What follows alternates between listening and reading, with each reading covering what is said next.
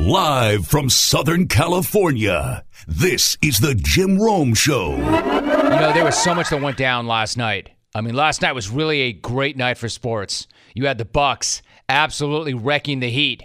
You had Damian Lillard going human blowtorch in the first half. I mean, there was a lot going on last night.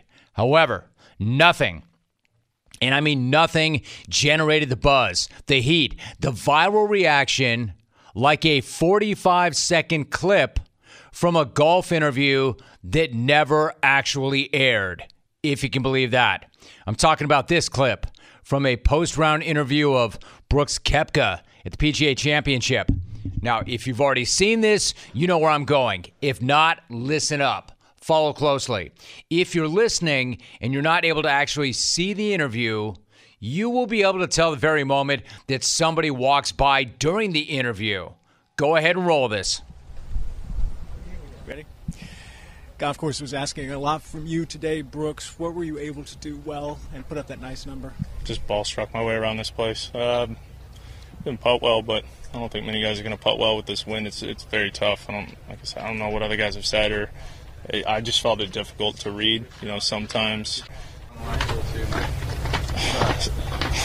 Sometimes um, I lost. I lost my train of thought. Yeah, hearing that bull.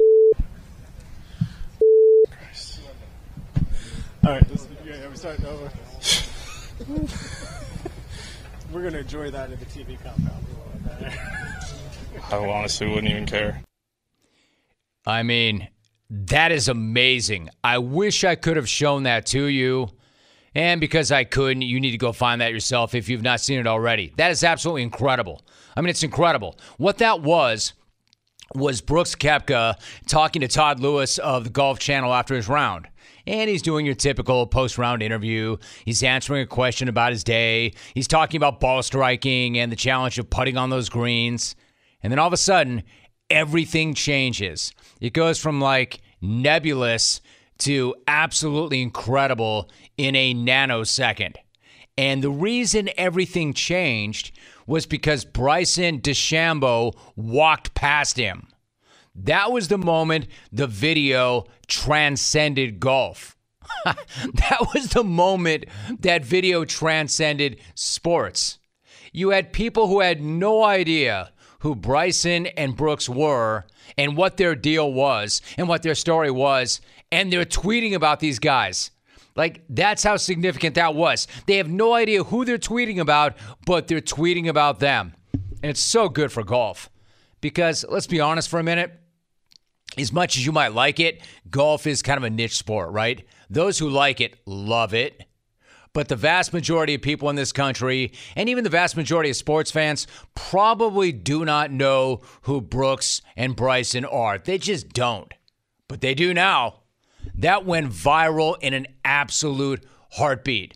I mean, not since, I don't know, Mariah Carey talked about Jennifer Lopez, has one star given that strong a reaction to another star. And unlike some things that go viral immediately, this actually deserved it because it's awesome. All right, so I know you can't see it. Just close your eyes and just listen really carefully. Think about this for a minute as I run it back again. Ball struck my way around this place. Um, didn't putt well, but I don't think many guys are going to putt well with this wind. It's it's very tough. I don't like I said. I don't know what other guys have said, or I just felt it difficult to read. You know, sometimes sometimes um, I lost. I lost my train of thought. Yeah, hearing that bull. Christ. All right, we're starting over. we're gonna enjoy that in the TV compound. I honestly wouldn't even care. Listen, as good as this sounds, it looks a hundred times better. I mean, it is so incredible. I mean, this is why I'm going to start a show with it. Maybe it's just me, but I'm starting to think that Brooks doesn't really like Bryson. In fact, I'm starting to think he hates the guy. Truly, I'm starting to think that Brooks hates Bryson more than anybody hates anything or anybody. Maybe it's just me. I mean, I don't know. I don't know exactly what Bryson said when he went by. I don't know if he said anything at all. I don't know if it was just the spikes. I know this. had he brushed up against Brooks or tried him in any way, it looked like Brooks was ready to give Bryson them hands. Like, I don't know why exactly Brooks hates Bryson. I just know that he does. And so do a lot of other people. You know, in Brooks's case, it could be any number of things. Maybe it's their past history. Maybe it's the fact that Bryson takes an eternity before shots, and Koepka has got no time for all the time that Bryson takes. And then Bryson told his caddy or caddy that Brooks should say it to his face. Maybe it's the fact that Bryson took a shot at Koepka's physique in the body issue with this line, quote, I don't think his genetics even make him look good. Did you see the body issue? He didn't have any abs. I have abs. End quote. And of course, Brooks fired back with a photo of his four major trophies and a caption, quote, You were right, Bryson. I am too short of a six pack. End quote. I don't know, maybe Brooks mocking Bryson for wanting relief from fire ants. Or maybe it's the fact that Bryson was wearing metal spikes and seemed to be doing his best to make as much noise as possible. Run it back yet again and listen for the spikes this time. Ball struck my way around this place. Um, didn't putt well, but I don't think many guys are going to putt well with this wind. It's it's very tough. I don't like I said. I don't know what other guys have said, or I just felt it difficult to read. You know, sometimes. Sometimes um, I lost. I lost my train of thought. Yeah, hearing that bull. All right, let's, yeah, we're starting over. we're gonna enjoy that in the TV compound. I honestly wouldn't even care. Yeah, not as much as I'm going to enjoy that in the radio compound, the radio slash TV compound, the jungle simulcast compound. Like, I can't get enough of that. I've already watched it about 20 times, and I know I'm going to watch it probably 20 more times before the end of the day. Not since Jacoby Jones dropped an awkward, awkward during a Pelicans game have I been this riveted by an interview. But Brooks on Bryson is so much better than even Jacoby, and Jacoby was great. It's just that Brooks is that much better. Like, this is a clip that has launched a thousand memes. That was an instant meme. You're going to be seeing parts of that for a long time to come, starting with Brooks dropping a quote, I bleeping lost my train of thought hearing that bull bleep. It's perfect. It's so viral and so memeable because you can use that for almost anything at all. Anytime anybody does or says something stupid on Twitter from now on, you can just hit them with, quote, I bleeping lost. I lost my train of thought hearing that bull bleep. As an example, nothing could ever bump LT from the drop that Alvin plays when a caller gets run. But Koepka came damn close with that quote, I lost my train of thought hearing that bull bleep. I lost my train of thought. Yeah, hearing that. Bull- I mean, honestly, that's pretty much what goes through my head when I run a bad call. And forget the audio of the interview. You can just go frame by frame and grab a thousand stills that are worth a billion words. Just his facial expressions alone are awesome. Like the closed eyes, quote, I've had enough of this crap. When Bryson starts clomping over, that kind of serenity now exhale as Bryson walks by, the incredible head shake, the hardest eye roll you've ever seen. The eye roll is so strong, you could almost hear it. Like he hit that so hard, I was concerned his eyeballs were going to fall out of his head. And then we're back to the iconic, and yes, it is iconic.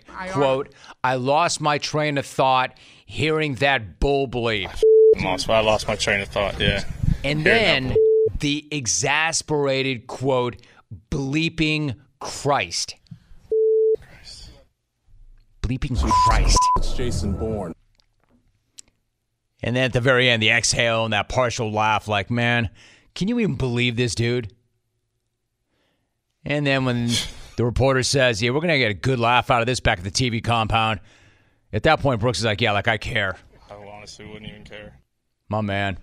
So if you're wondering about whether or not Bryson knows about the clip, if it worked its way back to him. Wonder no more because somebody posted it on Instagram with the caption, quote, Brooks is not a fan of Bryson and his spikes.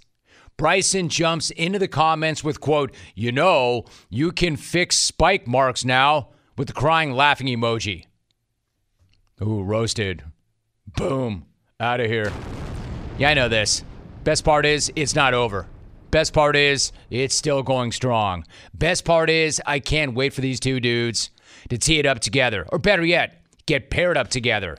Can we just start a petition for the USGA to make this dream a reality at the US Open at Torrey in a few weeks? You want ratings? That's what you should do. When contacted by golf.com about that video, Brooks's agent Blake Smith said he had quote, "no comment." I feel you. I get it, Blake. I do. I have a comment. My comment is this is awesome. I loved it. I loved everything about it, and I loved how Brooks handled it. That is legendary. So forget about Phil winning on Sunday. The most memorable thing about the weekend was that video. That's what's going to stay with me from that weekend. Ikiwa. Sometimes, um, A different future starts with you. That's why GoDaddy does more than help you find a name. You can create, sell, and get found online, so any small business could be a driving force to create change or build an empire. We know old ideas aren't cutting it anymore, so we're calling for a new generation of thinking, your way of thinking. So, whatever you have in mind that will help make a different future, find everything you need to get started at GoDaddy.com. Because the future isn't decided yet, it's up to us to make it happen. Start different at GoDaddy.com. Jonathan Jones is my guest. Jonathan, what's going on? How are you? I am great, Jim. Happy to be on with you. Hope you're doing well. Same, man. Same. Great to have you back, and I'm doing awesome. As you pointed out, Julio Jones is a pretty quiet person, right? Or I should say, a relatively private person. He's not looking for attention, yet knowing that, you see him show up on FS1 yesterday and say what he said. When you saw that, what did you think? Yeah, well, first of all, Jim, I am aware that you and I are live on air right now. I'm not entirely sure that Julio knew that uh, yesterday, but when I, uh, be that as it may, when I heard him say that and the way that he said that, what it, and I've been reporting on this and talking with sources uh, over the weekend about it. And so when I heard him say that, it wasn't like, oh my gosh, I'm done there. I don't want anything to do with Atlanta anymore. What it read to me as was, I know I'm out of there because we have been in constant communication. Julio Jones's agent uh, is also the agent to Arthur Smith, the new head coach. There is a clear uh, line of communication, multiple lines of communication. So Julio is very aware that Atlanta is trying to trade him, that they need to trade him in order to release some salary cap space. And so when I heard, oh, I'm out of there, it was more of, I understand this is a fait accompli, not I'm totally done with Atlanta and I never want to go back to the city again. All right, so it's a really interesting response in the sense that you answered like three or four of my questions. But let me reset this. Jonathan Jones, my guest, you actually touched on something I wanted to ask you about. Do you think that he knew he was on the air? I listen. I'm not sure one way or the other, but my educated guess, and after talking with a couple of folks down in Atlanta who did not know one way or the other, everyone said that it would have been out of character for Julio to have said what he said on air. This is not a guy who seeks to make off-season headlines. He doesn't seek to make in-season headlines outside of his play on the field, and it's hard, I'm hard pressed to remember a time that he went out of his way to uh, to allow an interview to take place uh, outside of training camp. And so uh, we didn't hear from him for most of the season because he was out uh, with injuries, and I didn't anticipate that we would hear from him until he was mandated to speak to the media with his new team, whenever that may be. So I I would be surprised, and people I spoke with who know Julio much better than I would be surprised if he knew that he was live on air. I think you're right. I, I don't know if he knew or did not know, but it certainly was out of character. I was like, whoa. I mean, did he really just say that? And then the context of exactly what he said. So let's just go back to this really quickly. What's your sense of what's going on here? Like, is it the function of the team being in a bad cap spot and needing to trade him? Or is it about Julio knowing that? He that team might be in that spot and he wants to control it himself does he just want out like why are we where we are with him I think we're here now because of the cap crunch that was brought on by uh, the COVID-19 financial losses. If the cap were had stayed static and had been around 210 million dollars, the, the Falcons would still be in cap trouble, but they wouldn't need to get rid of a player who makes their team better. And that's what Julio does. They, the Falcons do not at all believe, uh, number one, that they are going to be in tank or rebuild mode. I don't know if they necessarily view this as a championship window team like the previous regime did and tried to hold on to after that Super Bowl 51 run. But the reality is that they restructured um, Jake Matthews and Deion Jones and Matt Ryan, and that left Julio and Grady Jarrett. And they don't want to have to kick the can down the road on both of those guys. They want to free up space with one of them, and they would much rather uh, free it up via a trade of Julio where they could get relief of 15 or so million dollars rather than restructuring Grady and having to worry about it down the road. Now, the interesting thing here is is how much leverage do the Atlanta Falcons have? They obviously need a competitive trade market in order to uh, relieve that 15 million dollars. And so they they're probably going to get a second round pick and maybe something else. A conditional fifth is what one executive said to me uh, the other day. But what another team that's trading for Julio is definitely going to want to do is have Atlanta pay some of that salary. So will Atlanta have to pay five million of the 15? and still get 10 million in cap relief. I think that's the math that's going to have to be worked out between a competing team that winds up trading for Julio Jones. Jonathan Jones joining us. All right, so that answers the question what is the market for him? Maybe a second round pick and something else. What then are some possible landing spots for him? Yeah, so you have to look at places that have the salary cap space, right? And about a quarter of NFL teams have $15 million in salary cap space. But he's not going to the Jags. He's not going to the Lions. He wants to win. And so now you start looking at it. Well, the Niners have the cap space. Uh, are they going to execute the trade? Obviously, he could reunite with Kyle Shanahan. That would make plenty of sense.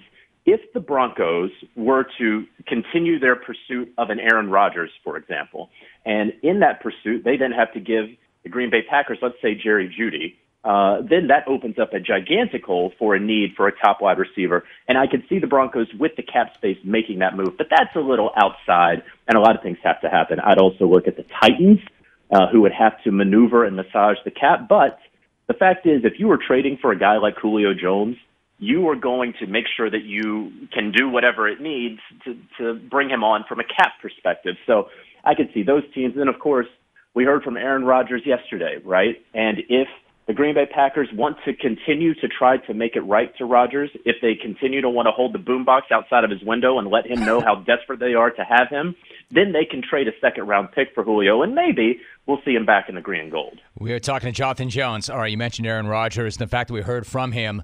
What do you make of what you heard from him yesterday? And does it feel like we're any closer to a resolution, or are we in the same spot that we've been for several weeks now or months between him and that team? Yeah, I think we're mostly in the same spot. I would say that we really reached that fever pitch on draft day and draft night, of course, um, and and really in the preceding days after. But you know, I look at this Rodgers thing, and the drama has cooled, and he's sort of in his corner, saying, you know, very clearly has issues with management, and very clearly has issues with the way in which he was not informed of the Jordan Love pick and everything else that has flown from that with a championship caliber team and not giving him, in his mind, the proper uh, tools around him. Meanwhile, the Green Bay Packers are not picking up the phone if anyone's calling for Aaron Rodgers, and frankly, they don't have to right now. So right now, it seems based off of his comments where he's not backing down, the Packers don't really have a reason right now to back down. This is going to go through June, probably into July, and then we're going to see once we get to training camp if the, how long the Packers want to go with Blake Bortles and Jordan Love taking first team snaps, and what what is their stomach going to be for having an absence of Aaron Rodgers at camp? So exactly. So how do you think that plays out? I mean, do you expect him to be starting for Green Bay in Week One, maybe with a new contract, or do you see him playing for somebody else? You know, the longer this goes on without him landing somewhere else or without more drama, of course, you, you start to wonder, well, maybe it is going to happen. I, I know this. I know that uh, everything that was reported there at the end of April was true and was how Aaron Rodgers felt. Maybe he's cooled off a little bit, but we do know that he is a legendary grudge holder. Uh, and so if, if he's still feeling this way today, which I would not at all put past him, then I think that we're in the exact same place as we were uh, in April, uh, pre-draft and during the draft. And I would say that it is unlikely that he is going to be the Green Bay Packers quarterback in week one. I would say it is still more likely than not that he is quarterbacking another team in 2021. And I still have the Denver Broncos at the top of that list. Jonathan Jones joining us. Jonathan, before you go, let me ask you about Deshaun Watson. There's a lot going on, obviously, there. He's not participating in OTAs, and according to reports, he still wants to be traded. Where do things stand with Watson, the Texans, and the league? Yeah, it's it's absolutely again in a holding pattern, and I've brought up a couple times in this segment about how nothing has to be done yet. The NFL doesn't have to hand down a punishment yet. We don't have anything from the court system, either um, civil or criminal, just yet, right? And so, because these are optional and voluntary workouts, Deshaun obviously doesn't have to show up whether he had this hanging over his head or not. But the murkiness of all of this, when you consider all of that, and then you consider, okay, you want to be traded, what team right now is going to trade for you with the specter of maybe he plays week one, maybe he doesn't get onto the field until week seven, or who knows what. And so, because of that, I don't see how any team right now or any time in the near future could put together a trade package where they believe it's fair, the Texans believe it's fair, and the team that would be trading for him can, while these these lawsuits are still out there, rightfully say to their fans, "We have thoroughly vetted this." When there's no way to thoroughly vet right now. Jonathan Jones joining me for another moment or so. Also, before you go, you tweeted this morning the NFL team presidents have a call today, and there's going to be a virtual owners meeting tomorrow. What's your sense as to what's going to be covered in the owners' meetings?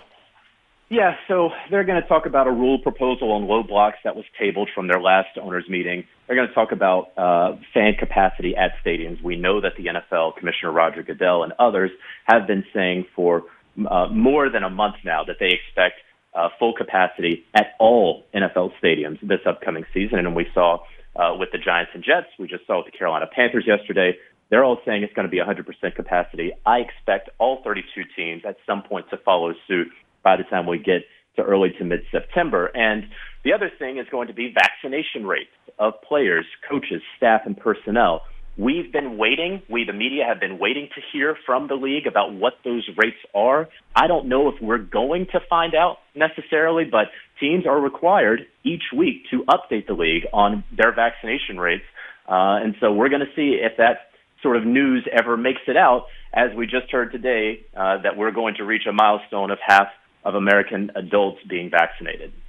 He is a senior NFL reporter and an insider for CBS Sports and CBS Sports HQ, part of the Tops crew on CBS Sports Network. Good friend of the program. He is Jonathan Jones.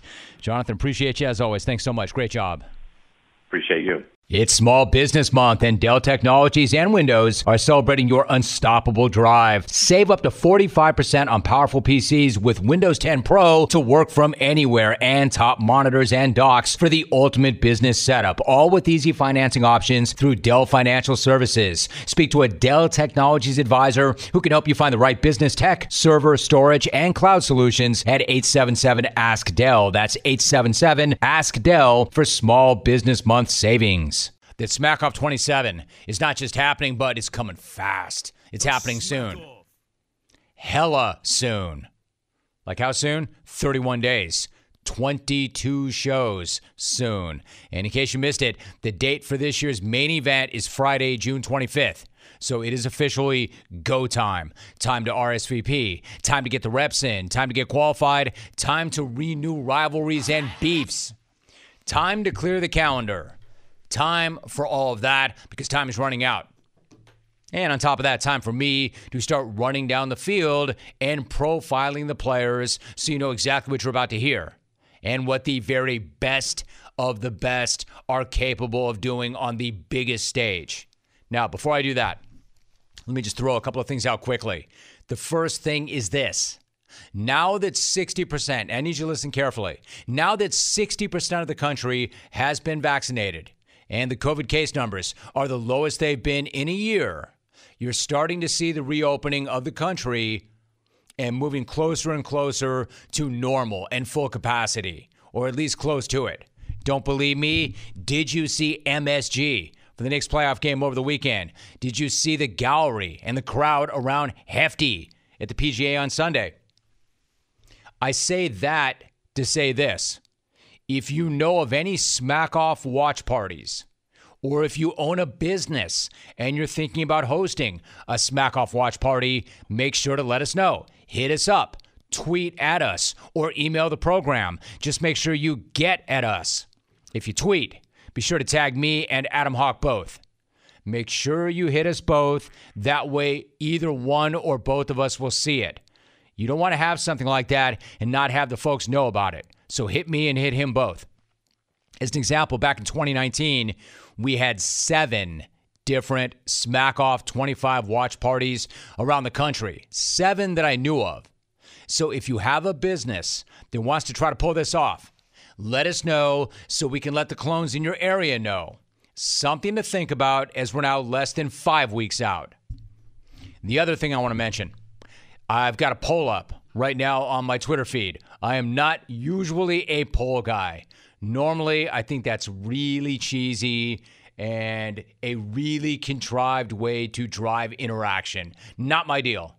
Unless the poll refers to the content we created on the program, like the Smack Off. So I do have a poll up right now on my Twitter feed asking you who you think is the best Smack Off caller ever so far, or at last check, there were 6,000 votes and a lot of comments where people are writing in their choice. I'm going to keep that poll up for another couple of days and then talk about it more on the program because the reaction really is fascinating. In fact, that's why I'm more glad that I put it up there for the reaction than anything else. Not to quote drive the interaction per se, but some of the write in stuff is amazing. And also, what I'm seeing is a lot of the old school jungle from the late 90s and early 2000s is getting a ton of love. Like, I could see right in candidates based on the reaction I'm seeing.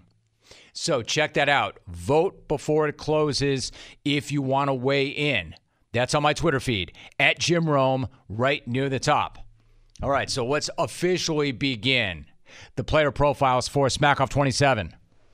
And let me lead things off with a heavy hitter from my home away from home.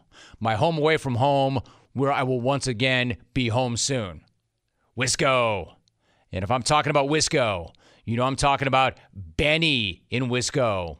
Benny in Wisco has been in the last four smackoffs and has never finished outside the top 10 in any of them.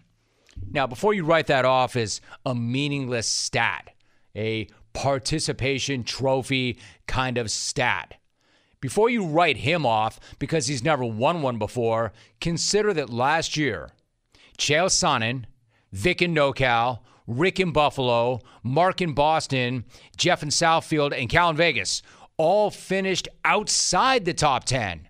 That's how competitive it is and how different that day is when the bright lights go on.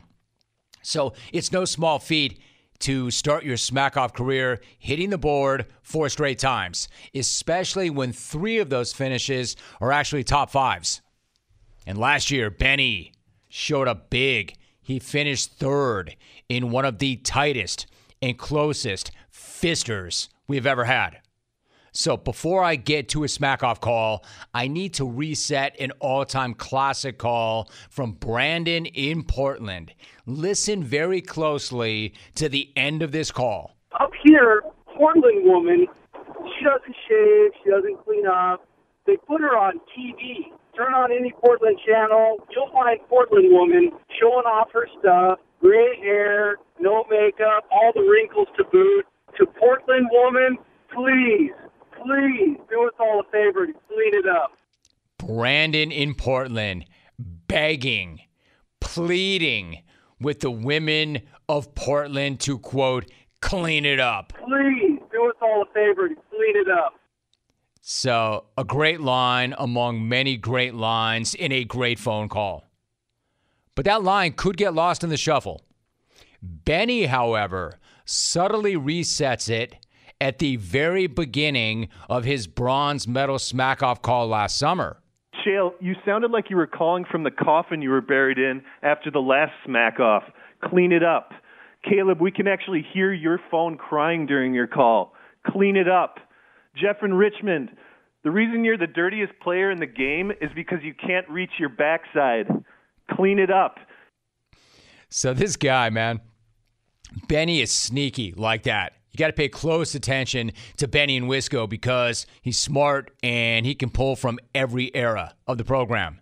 Here's more from that 2020 third place effort in the smack off. Rick and Buffalo, you look like Rhea Perlman shaved her head. I always thought the reason Rick screamed throughout his calls was because he couldn't figure out how to turn off the caps lock when he typed his script.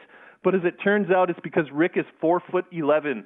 When Rick makes his calls from the local payphone, he's got to knock the receiver off the hook with a broom and scream at the top of his lungs at it while it's swinging above his head in order for anyone to hear him. Rick, you're shorter than Kyle in Green Bay's life expectancy. People like to tear into Brad for not talking sports, but Brad told me he played water polo in college, which I guess is technically a sport, but let's face it, water polo is your parents saying, We hate you, but it's not legal to kill you. So instead, they barrel tossed little Bradley into the deep end at age five and forced him to tread water while getting kicked and punched by all the other spoiled brats whose parents have had enough. I'm telling you, that was an unbelievable call from anybody, but especially when you consider the guy. And I say that because this is a guy who branded himself as this generation's Gaucho Bill with all the rat smack. Remember? I've said it before, I'll say it again. Benny has made an all time jungle pivot. As an example, imagine, say, imagine Rex stopped doing what he does and made the call you just heard. Benny used to make as many cheese and rat puns as Rex has made growler calls. And now Benny is a legitimate threat to win the main event anytime he shows up because he reinvented himself. He's got the game, the smack. I mean, it's an awesome, awesome reinvention for this guy. Not so awesome, however, for Garrett Ritt. Nope. He had to hear from Ben on his very first day as a member of the XR4TI. Do you remember that? Hey, uh, quick shout out to the new bald guy, Vin Weasel, behind the glass. Uh, congrats on the new gig. Now, I can't see behind the table, but does the studio allow for enough room for your wheelchair, Professor X?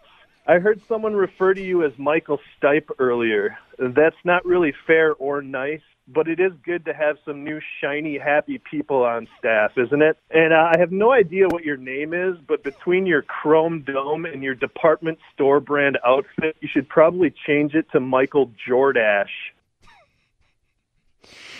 Freaking Benny. Hey, Vin Weasel. Tell him how his ass tastes. so Benny's got lines for days. And he's got four short years where he's amassed a pretty impressive body of work. Like the rare new guy where it feels like this guy's actually been around forever. And that's high praise.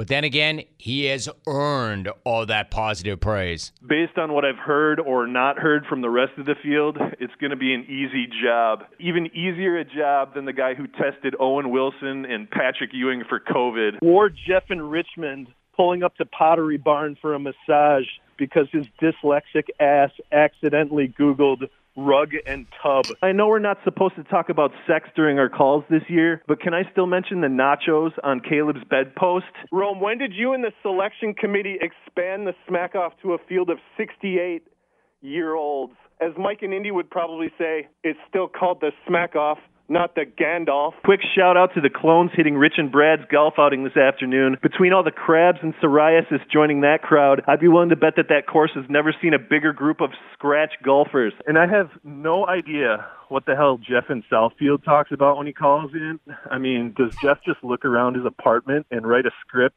based on what he sees?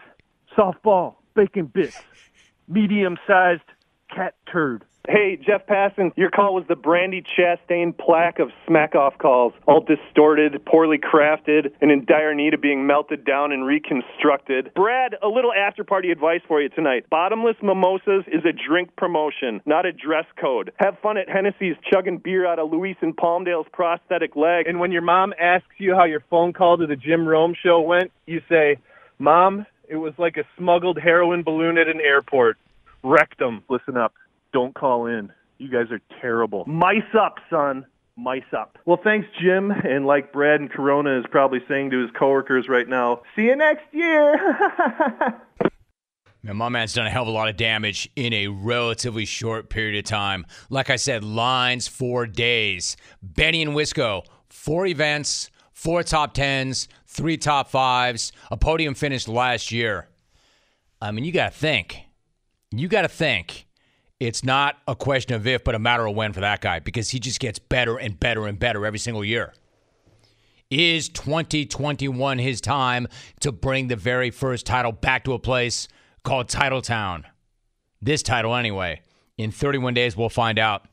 Clones, what do we want when we're craving protein or we need more energy? Not bars, not sugary snacks, not energy drinks. No, you know what we want? We want beef. We want beef, pure and simple. So, where is the beef? It's in a package of Old Trapper beef jerky. Old Trapper is not your old man's jerky, shriveled, dry, tasteless. No, Old Trapper beef jerky is made from lean strips of steak and quality spices that are smoked over a real wood fire. It's tender, it's tasty, it's not tough. And why is it so good? Because Old Trapper is a 50 year old family business known for their relentless commitment to quality. They take smoked beef extremely seriously. You can taste it in every single bite. Old Trapper is packed with protein. It comes in four amazing flavors to satisfy all your cravings. Quality smoked meat at its finest that goes with you wherever you go. Make sure you look for it in the Clearview bag. That way you can see the quality you're buying. That's why it's in a Clearview bag. Look for it in major retail stores near you. If you don't see it, ask for it by name because no other jerky compares. Oh, Trapper, what's your beef? I'm speaking of Chase Elliott. Chase, good to have you back. How are you? Good man. Thanks for uh, thanks for having me. Always good to have you. So Chase, take me back to Sunday if you don't mind, and the circuit of the Americas Road Course. You're absolutely dominant on road courses. So what was your mindset and your approach going into that race?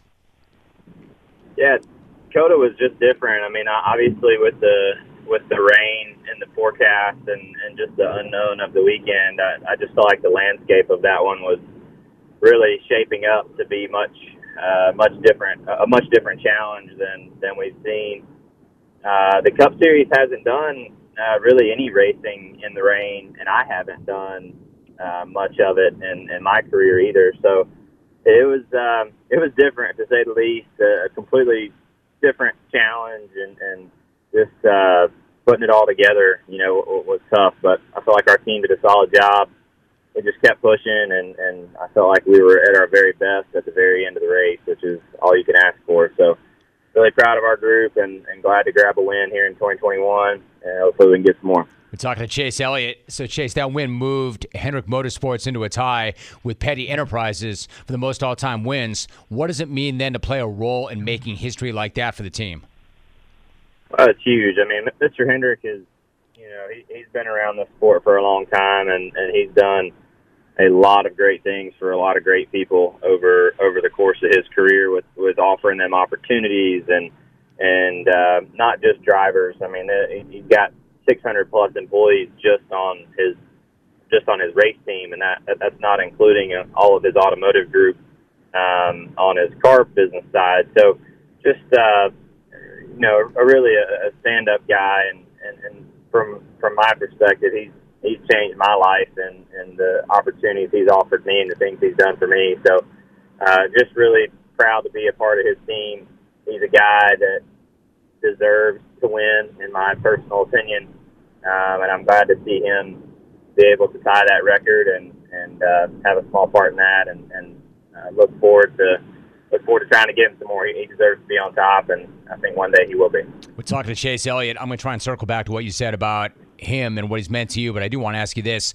If we were to go back to last fall, you and I spoke a couple of days before the final race at Phoenix. You were coming off that win at Martinsville, and I had the sense at that time, Chase, that you were really locked in and focused. Then you go out and you win at Phoenix and you win the Cup Series title. As you look back on that last race and the experience of winning the title, what are the moments that stick out to you the most?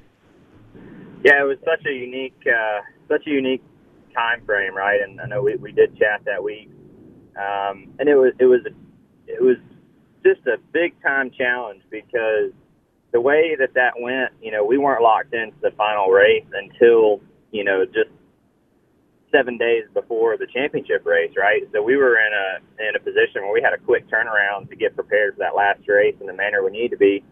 Um, but at the same time, I just felt like we were really clicking and we were really peaking at the right time. We were we were really locked in as a team, focused on the things that mattered, um, and we really just didn't put a lot of emphasis or any emphasis on anybody or anything outside of our circle, and and just focused on the things that were going to make us go faster. And that was really our message throughout that entire week. And that was the message to myself. You know, if it's not something that's going to make me go faster, I don't care about it. And and that was really how I went about the week. And um, was a lot of great lessons to take from that, and that was certainly one of them. Oh, I love that. That's awesome. If it's not something that's going to make me go faster, I'm not going to concern myself with it. Chase Elliott joining us. You know, in a way, Chase, for outsiders, it might be easy for them to see this or to think this way about you that you're the son of a legend. You had great success early in your career. A Cup Series title then was fate, it was destiny, it was inevitable, but it wasn't always that way, right? Back in 2013, you ran some truck races, but your sponsor was not coming back for the following season. As you've said, so many stars had to align for you to be at the right time to get to Hendrick Motorsports. So, what were those early days really like? Yeah, it was you know, as I mentioned before, just everything had to align at the right time, and and you know, fortunately for me, they they did. You know, we were in a position there where we had a partner, and and they were they weren't coming back the next year, and I was you know going into uh, my senior year of high school. Uh, obviously, that's a you know time in your life where you kind of want to figure out what's next. So um, I was you know at the end of 2013, I was you know, prepared either way. I was I was ready to go to college the next year if I was going to race part time, uh, which that was discussed. And then if, if Napa came on board, we were going to have a full time season at Junior Motor 2014, and, and that was really the opportunity that allowed me to get the Cup and to end up here at HMS and be where I'm at now. So um, it really comes back to Napa. I know, you know, we we as NASCAR drivers are always talking about our sponsors, but it's for good reason. It's because those folks really pave the way and, and allow opportunities for us drivers that we wouldn't have otherwise. And, and Napa was really that company for me and has been since. We've, we've had a great partnership and we've had um, we've had a lot of success together in, in a short time. A lot of success that I'm not sure any of us were um, prepared for or would have thought we would have had at this juncture. But um, they, they were the ones that, that opened the door. And, and Mr. Hendrick for allowing me to be a part of his team and welcome me with open arms just everything came together at the right time, and I feel like racing is about good timing and good people, and I've been fortunate to have a lot of both uh, throughout my career, and uh, very appreciative of all of them. Chase Elliott joining us. You're right. You need that sponsorship, and most of all, you need somebody to believe in you. Which brings me back to Rick Hendrick. You know, at a time, Chase, when maybe not everybody did. Why do you think it was that he had such a strong conviction and belief in you? What do you think he saw in you at that time? And then what does it mean to have that support even when you were not yet dominating? Yeah, it's a great, a great, a great question. You'll have to ask him. I mean, there, there were times through through that period where I wasn't performing at at as high of a level as I felt like I was capable of, or felt like I needed to be either. Um, he had a a good friend kind of in the Gulf Coast area that uh, was an area that I did a lot of short track racing in, and, and because of him, he kind of mentioned me to the boss, and and that was really what opened the door initially. Um, and and then from there, yeah, Mr. Hendrick just kind of kept belief in me and and wanted me to be a part of his team. You know, I remember the first meeting we had together. He said, "Look," he said, "I was, you know, 15, I think, at the time, and." It was kind of one of those things like, hey, look, you know, I don't know how I can help. I don't know what the right steps are, but I want to help and I want to I want to be a part of this journey. And he stuck true to that. You know, like I said, he's that there is no doubt he, he has changed my life. So um, I can't say enough about him and, and the opportunities he's provided me with. And I'm just trying to trying to make him proud. And anytime somebody you know sticks their neck out for you and, and gives you chances, um, I feel like it the number one thing is to make those people proud, and, and that's really at the top of my mind and, and what we do each week.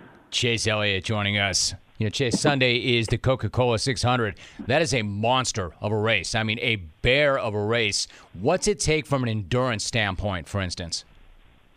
Yeah, you know, it, it is. And, you know, obviously the length of the race is the longest race of the year.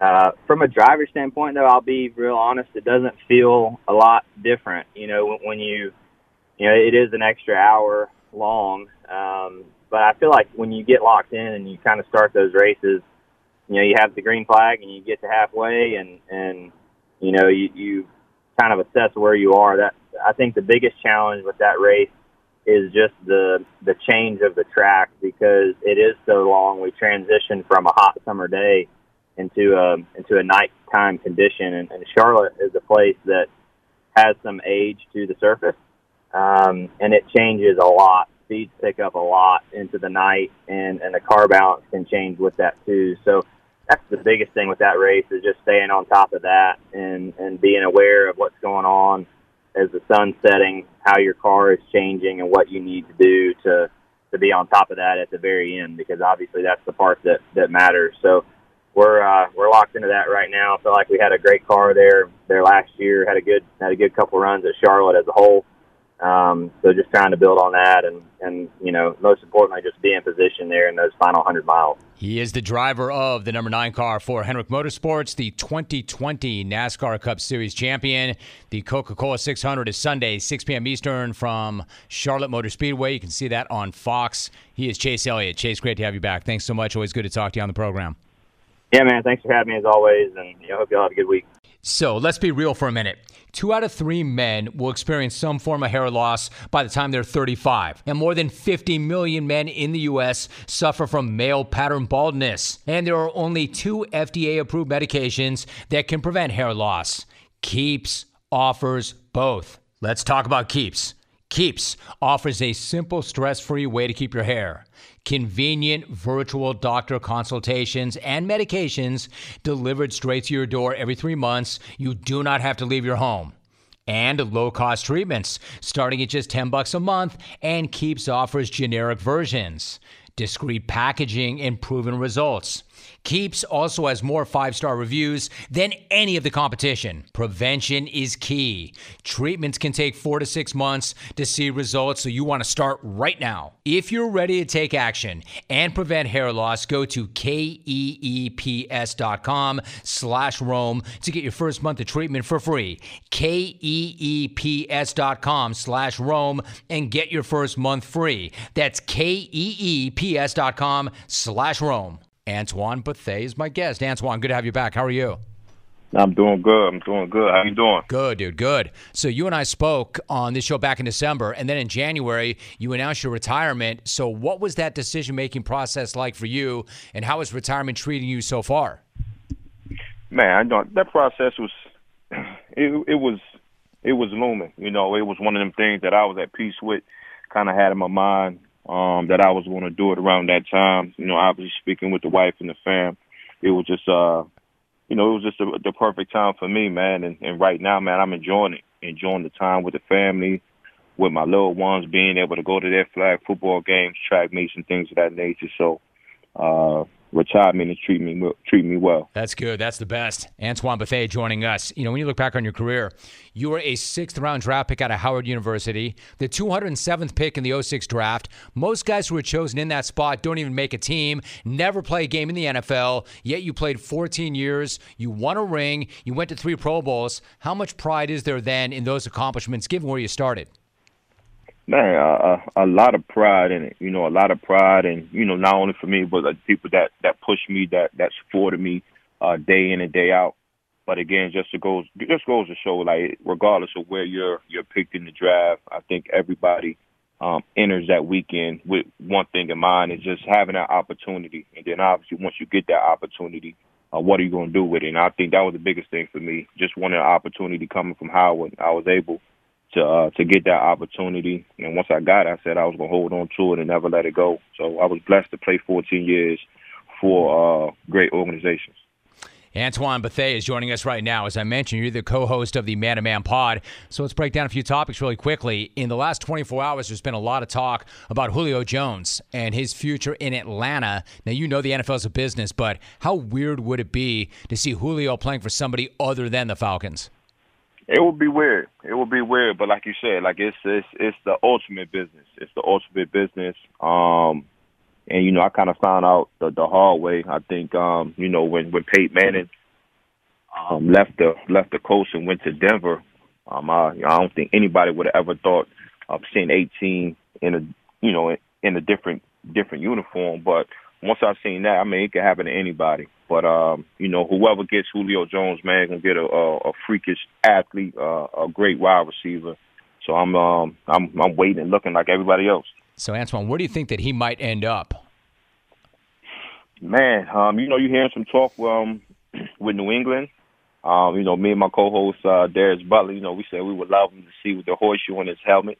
Um, so you know, with, with, with what New England's done in this off season for uh, to bring some weapons in with Cam, if um, if Julio can get out there, I think that would be a beautiful um, a beautiful marriage out there.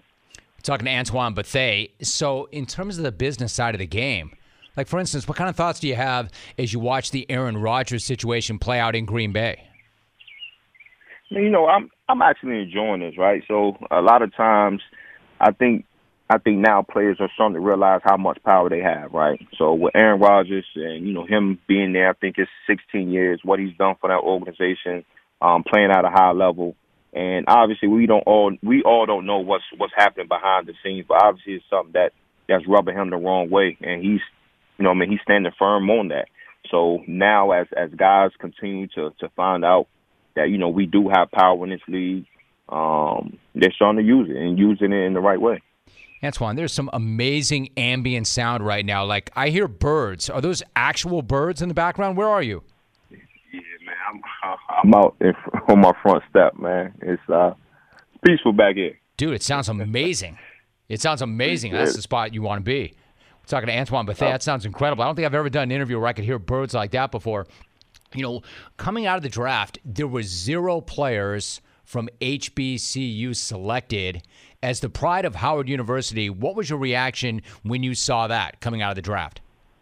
Man, I was upset. I was upset just because of and and and granted, and not to make any excuses, but in, coming from off the the COVID year, I know um you know Howard, you know we're trying to play some ga- games during the spring, but it's it's so much talent in um in HBCU football, and I- I don't understand why it continues to go um, unnoticed. But I think uh, with the NFL, uh, with the, the the the the Hall of Fame, the Black College Hall of Fame, um, I think they're starting to do some things that's going to bring notor- more notoriety to the to the guys that's playing in, the, in HBCUs. Where you know we're gonna have a combine, we're gonna have an All Star game, so we can get more scouts and, and more personnel to see these guys because you know even when even in 06, you know it was times when I came into OTAs and no knock on you know the big the power fives, but I knew instantly that I had two or three guys back at Howard that could be in camp and could perform really well. But just because of it was that um that narrative that was was was put on on small on small schools uh that you know the the, the talent wasn't really there so it was really to not not seeing any um any cats any guys um from HBCUs drafted in this past draft. Right. Antoine Bethea joining me for a few more moments. I mentioned also at the very top that you are the author of Bet on Yourself Inside the Mind of the Ultimate Underdog. What inspired you to write that book, and what do you want people to take away from that book? man, we all have a story to tell, right? We all have a story to tell, and um, you know, I always tell, you know, tell people like you never know who's watching, who's listening to you. So I just figured that you know I'll put my a little bit of my story um, on paper, and hopefully, you know, the reader could get some type of um, inspiration and motivation from my story. It doesn't have you don't have to be a, a athlete or a football player, but just the you know the trials and tribulations and things that I uh, that I had to go through. Um, consider myself an underdog. I'm pretty sure it's a million people in this world that consider themselves underdogs as well in their prospective field. If you could just read this book, get one or two things that you can kind of, um, you know, pursue and, and, and, and put in your life, and it could help you get over your obstacles. Um, that's what this whole this whole book and this journey is about. All right, for those who do not know, and I love the concept, but where did the bet on yourself mindset come from? Man, it was just um again, I, I'm not gonna be naive and think that I'm the only one that that that uses this model, but it's something that I truly believe in. Um, if you don't believe in yourself, if you don't bet on yourself, who else will? So um, day in and day out throughout my career, that's what I did. I bet on myself. I was gonna put my best foot best foot forward, and um and let the chips fall where they may. Listen, one of the things that strikes me about the way you've handled yourself in retirement is I could tell you're still getting after it in the gym. It'd be pretty easy to say, you know what, I've denied myself, I've sacrificed. Now I'm going to live that life, that good life. I don't need to go so hard in the gym anymore. So why do you still? Man, it was a time, I would say January, and then I would say come March. Man, I was looking at myself in the mirror. I was like, I can't, I can't let myself I can't let myself get away, you know. Um, so again, it's one of them things that even for me, it just helps helps me men- mentally. Um, a lot of clarity as far as in my mind, and just being able to get out the house and just do something that um, I know it just it's just it's good for me. As we all as we all say, health is wealth. So just got to stay fit. Health is wealth. Man, you got to move, right? You just got to always move. There's got to be movement. So, Antoine, one last thought. You're hosting a basketball tournament. It's coming up, and you mentioned it to Darius that you might play in it. Darius seemed to think that you might be good for six to eight points per game, but based entirely on hustle, maybe some set or setting some good picks too. Is he sleeping on your hoop skills, and are you a certified bucket getter? I'm a bucket getter, right? So one thing people have to know about Darius, man, Darius has a lot of hot takes, a lot of unnecessary takes, a lot of foolish takes. Very smart guy though, very smart, and I and I love him. But um, in his eyes, he's the next coming to, uh, next coming of of of MJ or LeBron. Um, he definitely has some has some game though. But if I'm out there on that court, I'm I'm I'm for sure dropping at least 15.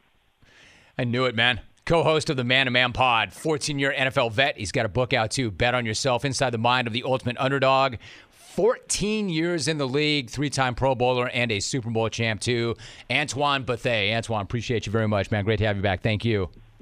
No, thank you, man. Appreciate you. Ever think things like this, like I'm not going very far, or I'm in a rush, or it's too uncomfortable, or sometimes I just forget. Listen, do not kid yourself. There is no such thing as a good excuse for not buckling up. If you've used any of these excuses or any others, you're putting yourself at risk of injury or death. In 2019, nearly 10,000 people were unbuckled when they were killed in crashes. That's 43% of people killed in motor vehicle crashes that were not wearing seatbelts. So, no matter what kind of a car you drive, wearing your seatbelt is the best defense in a crash. Even when you sit in the back seat, you still have to buckle up. The same goes for when you ride in taxis or you use ride sharing services too. Law enforcement is on the lookout and writing tickets, so why would you take that risk? Seatbelts save lives. Do the smart thing. Buckle up every single trip, day or night. Click it or ticket. Paid for by NHTSA. Hey, Kathleen, what's up? Okay, boozy. So, what, you bringing me up for what? Because I trashed the Packers? Well, listen up here, boozy. C- put down your beer, clean out your ear, clean the cheese out of your ears, because I don't care that you don't like the, I trash the Packers. I'll trash the Packers as I see fit. I turn on them the minute they drafted Jordan. I stand by Ender, Aaron 100%. If she don't like it, well, she can go jump in a dumpster hang out with some trash pandas and eat a maggot sandwich. All right, Kathleen, you got that boozy in Wisco? If you don't like it, you can jump on a dumpster and eat a maggot sandwich, boozy. We trash pandas. Hey, one more thing, quote, boozy. Clean the cheese out your ear. Back to West Virginia. Melissa, what's going on? Hey, Jim. Well, I was sitting here waiting on the uh, phone to come through, you know, because you're such a popular dude and all that, and you're awesome. But um, I was thinking I'd like to enter the smack off, but I'd really hate to send the other contestants home to their mom to cry on her lap of her house dress, apron, or, you know, jeans that match her butterfly collar. But I was thinking, um, what proof moonshine do you and the XR4TIs like? Like 150, 120? Buck 50 you know, will do it. legal here in West Virginia now. Buck 50 will do it. 50? All right, sir. What flavor do you like? Alcohol flavor. Alcohol. Okay. And I wanted to thank you for sticking up for me yesterday when somebody said that I needed an interpreter. I am sorry. I was born and raised here, Jim. I've lived here for 46 years. I can't do anything about the accent, sir. And I'm one of these people that believes you should be yourself. And you and the XR four TIs guys, I can tell are like down to earth. And you're not one of those celebrities that's like stuck on yourself. And that's one of the things that makes the show so great too. Seriously, because you talk about current events and you can tell that you really care about you know certain topics. And I was just wondering, could you give a rundown on who's still in the Stanley Cup playoffs, by the way, and who you think are favored to win? Good night now.